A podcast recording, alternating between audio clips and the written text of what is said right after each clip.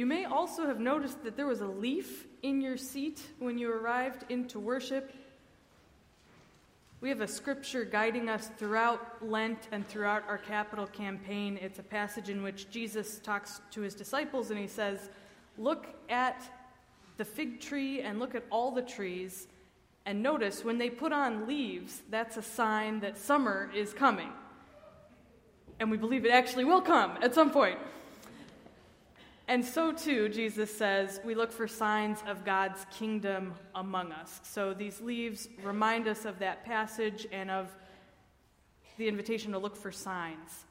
Uh, before we get started with our scripture, though, is there anybody who doesn't have a leaf, who needs a leaf?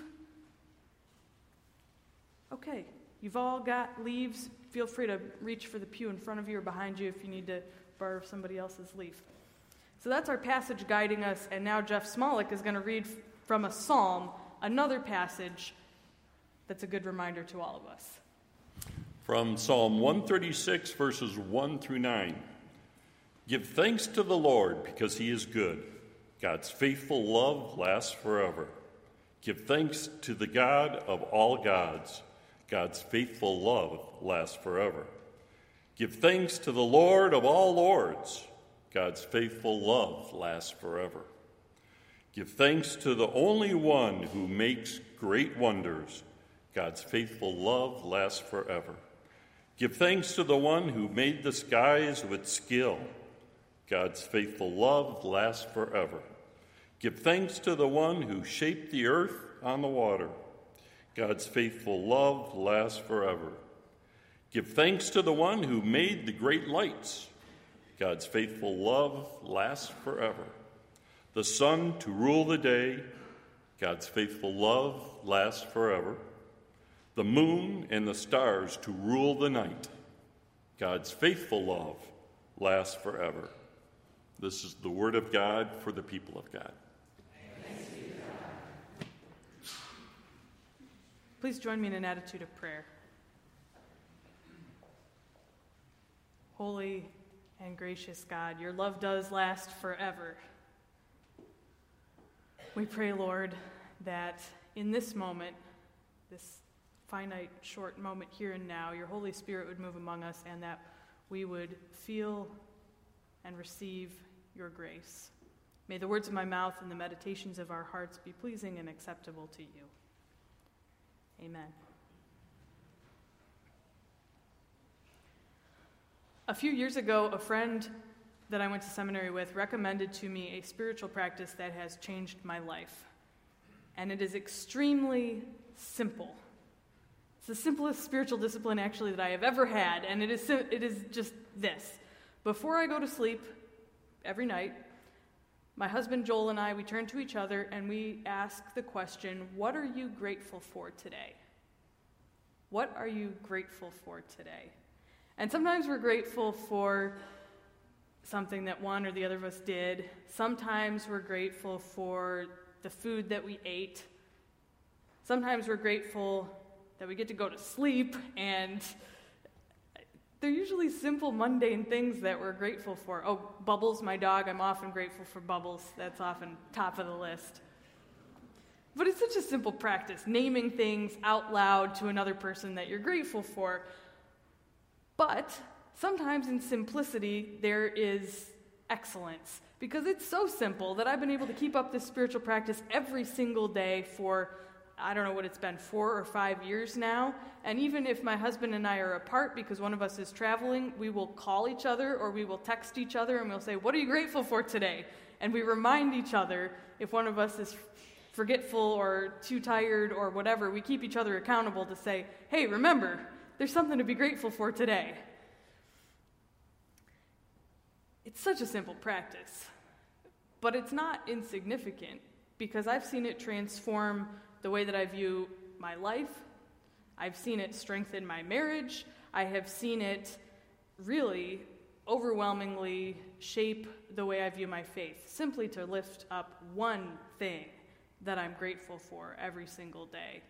Now, sometimes there's a whole long laundry list of things that I'm grateful for, but the practice just requires that you list one. So, on those really awful days where you just are not sure that anything has gone right, to lift up one thing that you're grateful for. We read a psalm this morning, Psalm 136, and it's all about gratefulness, giving thanks. You heard the refrain in there God's steadfast love endures forever. Give thanks to God whose love endures forever. Give thanks to God who put the sun in the sky. Give thanks to God who put the stars and the moon in the sky. Give thanks to God. And then if you keep reading in the psalm, it's got examples of God parting the Red Sea and God leading people to salvation and God leading people in all kinds of different ways. But the moral of the story from this psalm is there are so many reasons to give thanks to God. There's not just one thing to be giving thanks for. And the interesting thing about this psalm is it's in some ways the opposite of what my husband Joel and I do each day because it's not about the individual reasons that we have to give thanks. It's not about the awesome Chinese food that we ate for lunch. It's not about seeing a grandparent or a friend. It's really about these corporate shared reasons that we have to give thanks.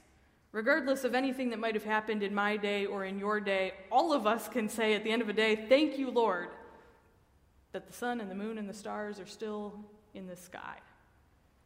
Thank you, Lord, that summer, spring will one day again come to Michigan. Thank you, Lord, for all of these enduring things that we learn from our faith.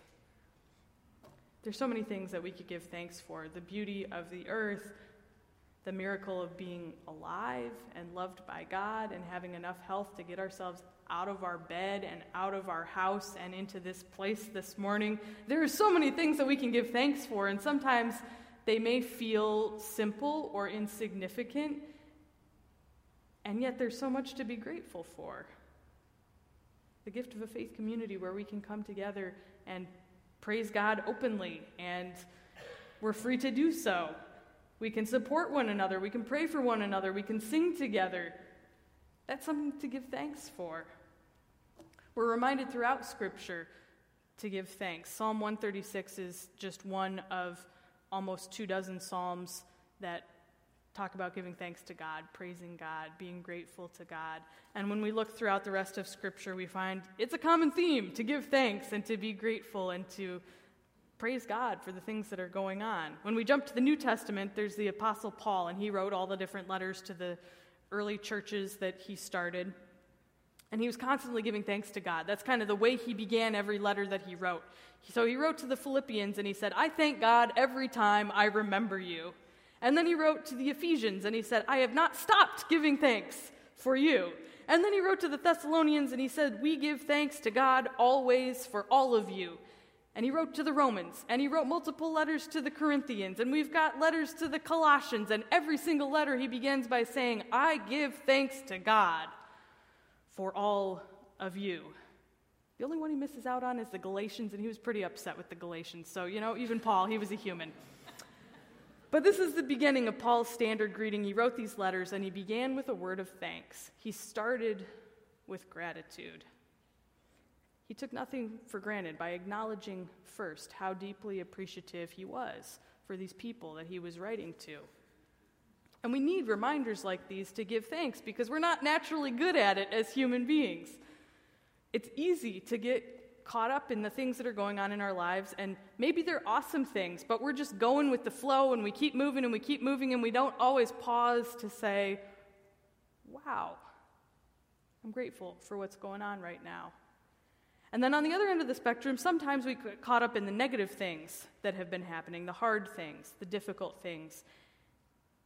And those things can become dominating, especially if we're living with pain, if we're living with illness, if we're living with uncertainty in any aspect of our life. That can take over. And sometimes we even begin to believe that things are just so awful and rotten that perhaps there's not redemption in whatever journey we're taking. Even when we're not passionate about our negativity, there's a temptation just to become blase and just sort of take things for granted instead of recognizing those small seemingly insignificant details in our lives that are reasons to give thanks. Or maybe even those constant things that we experience or have in our lives every single day that are so constant, perhaps we even forget that they're there and something worth giving thanks for. I think about the people that we love and the people we love us. Sometimes we see them every day and we forget to say a prayer of thanks for those people. The fact that we've got a roof over our heads, the fact that we can go to the kitchen faucet, turn that on, and get clean water, the fact that we have access to food and we have resources in our community that help others access food. These are basic things, these are simple things, these are things we encounter every single day of our life that we may forget to pause and say thanks for. I know I need to be reminded sometimes because we forget, especially when things are hard, even when things are easy, we, we forget. And so I want to say to you that I'm thankful, I'm grateful every single day that I come into work at this place because you all are amazing. And this staff is amazing. And this congregation is transforming people's lives. And I'm so grateful to be a part of that. It's amazing to be a part of this faith community. But it's still not always easy for us to be grateful. And I don't, I don't need to tell you this, but life is not always easy. I want to read you a quote from Maya Angelou. She wrote, Look what you've already come through. Don't deny it. You've already come through some things which are very painful. And if you've been alive until you're 35, you've gone through some pain. She writes, It cost you something, and you've come through it. So at least look at that and have sense to look at yourself and say, Well, wait a minute, I'm stronger than I thought I was. Sometimes we're most grateful for those things that we have overcome those things that we have survived, those things that we've come through on the other side of, even in the midst of pain or hardship. Sometimes we're grateful in the midst of everything because we have people who support us and pray for us and journey with us. Gratitude isn't an emotion that comes to go comes and goes like happiness where we have to be in the right frame of mind. It's not dependent on things being good or things being easy. It's a choice that we make, it's an overall attitude that we have to intentionally cultivate in our lives. It's a worldview that we carry with us as Christians. We're people of gratitude. And we're invited to give thanks to God every single day. But really, I almost don't need to tell you that because that's a foundation of our faith is gratitude. We're here because we're grateful. We're here because we're grateful for what God has done for us through Jesus Christ. That's the foundation of our faith. So we know what it is to be grateful people. We know what it is to give thanks. Even the secular world understands the value of gratitude. You don't have to be a person of faith to understand gratitude. According to various studies, being grateful, taking a moment to be grateful every day, can lower your blood pressure. It can improve our moods. It can lower our risk for things like stress reactions and depression. It can improve our sleep quality. Being grateful every day can improve our relationships. So, really, there's no downside to doing this. There's no downside. It's just an intentional practice that all of us are working on perfecting. And there's so many ways to practice gratitude. I'm sure that some of you, like Joel and I do, offer a prayer of gratitude every day. Maybe it's at the beginning of the day, maybe it's at the end of the day. Maybe some of you keep gratitude journals. I know that a few of you do, where you write down every day one or two or three things that you're grateful for. Maybe you do acts of compassion or kindness for other people, and that's how you practice gratitude every day. I know that you all have individual ways that you do it, but we're going to take a moment this morning to practice gratitude together. So, talked to you earlier about the leaves. We have this scripture passage that's guiding us in which Jesus says, Look at the fig tree and look at all the trees, and consider that when they start to put on leaves, it's a sign that summer is coming. And he says, I invite you to look for signs of the coming of God's kingdom. So you have your leaf. I want you to just take a moment and think about what you're grateful for this morning. Maybe it's a loved one, maybe it's something awesome that you had for breakfast, maybe it's your pet, maybe it's clean water.